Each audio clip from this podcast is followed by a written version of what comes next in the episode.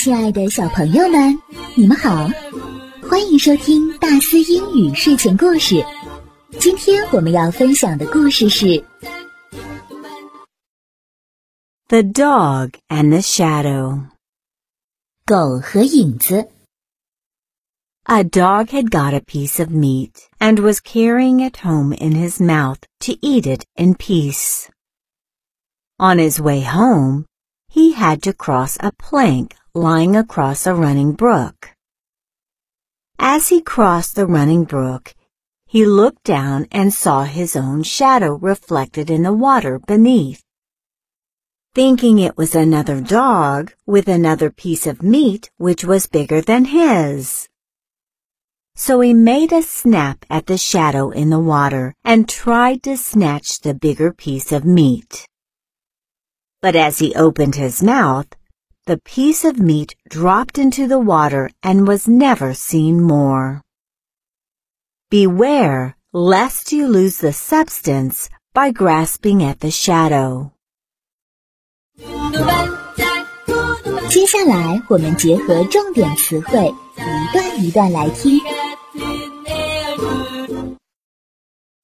A dog had got a piece of meat and was carrying it home in his mouth to eat it in peace. 一只狗嘴里衔着一块肉，打算带回家悄悄地吃掉。Brook, brook, brook.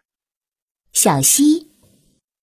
On his way home, he had to cross a plank lying across a running brook. 在他回家的路上。 他必须走过一条横跨在奔流小溪上的木板。Shadow, shadow, shadow. 影子。Beneath, beneath, beneath. 在下方。As he crossed the running brook, he looked down and saw his own shadow reflected in the water beneath. 当他走过河的时候，他往下看，看见他自己的影子倒映在水底。Another, another, another，另一个。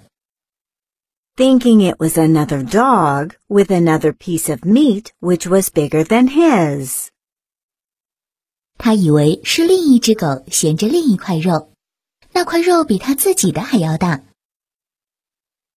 snatch, snatch, snatch. 夺取. So he made a snap at the shadow in the water and tried to snatch the bigger piece of meat. 于是他狠狠地扑向水中的影子，想夺到那一块较大的肉。But as he opened his mouth, the piece of meat dropped into the water and was never seen more. 但是，当他张开嘴巴，嘴里的肉就掉到水里，再也看不见了。Beware lest you lose the substance by grasping at the shadow. 谨记，切莫因追逐幻影而丢失已有的东西。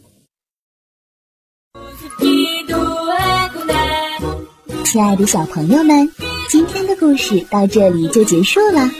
你还可以把这个故事作为礼物分享给你的好朋友哦。好的，咱们明天再见。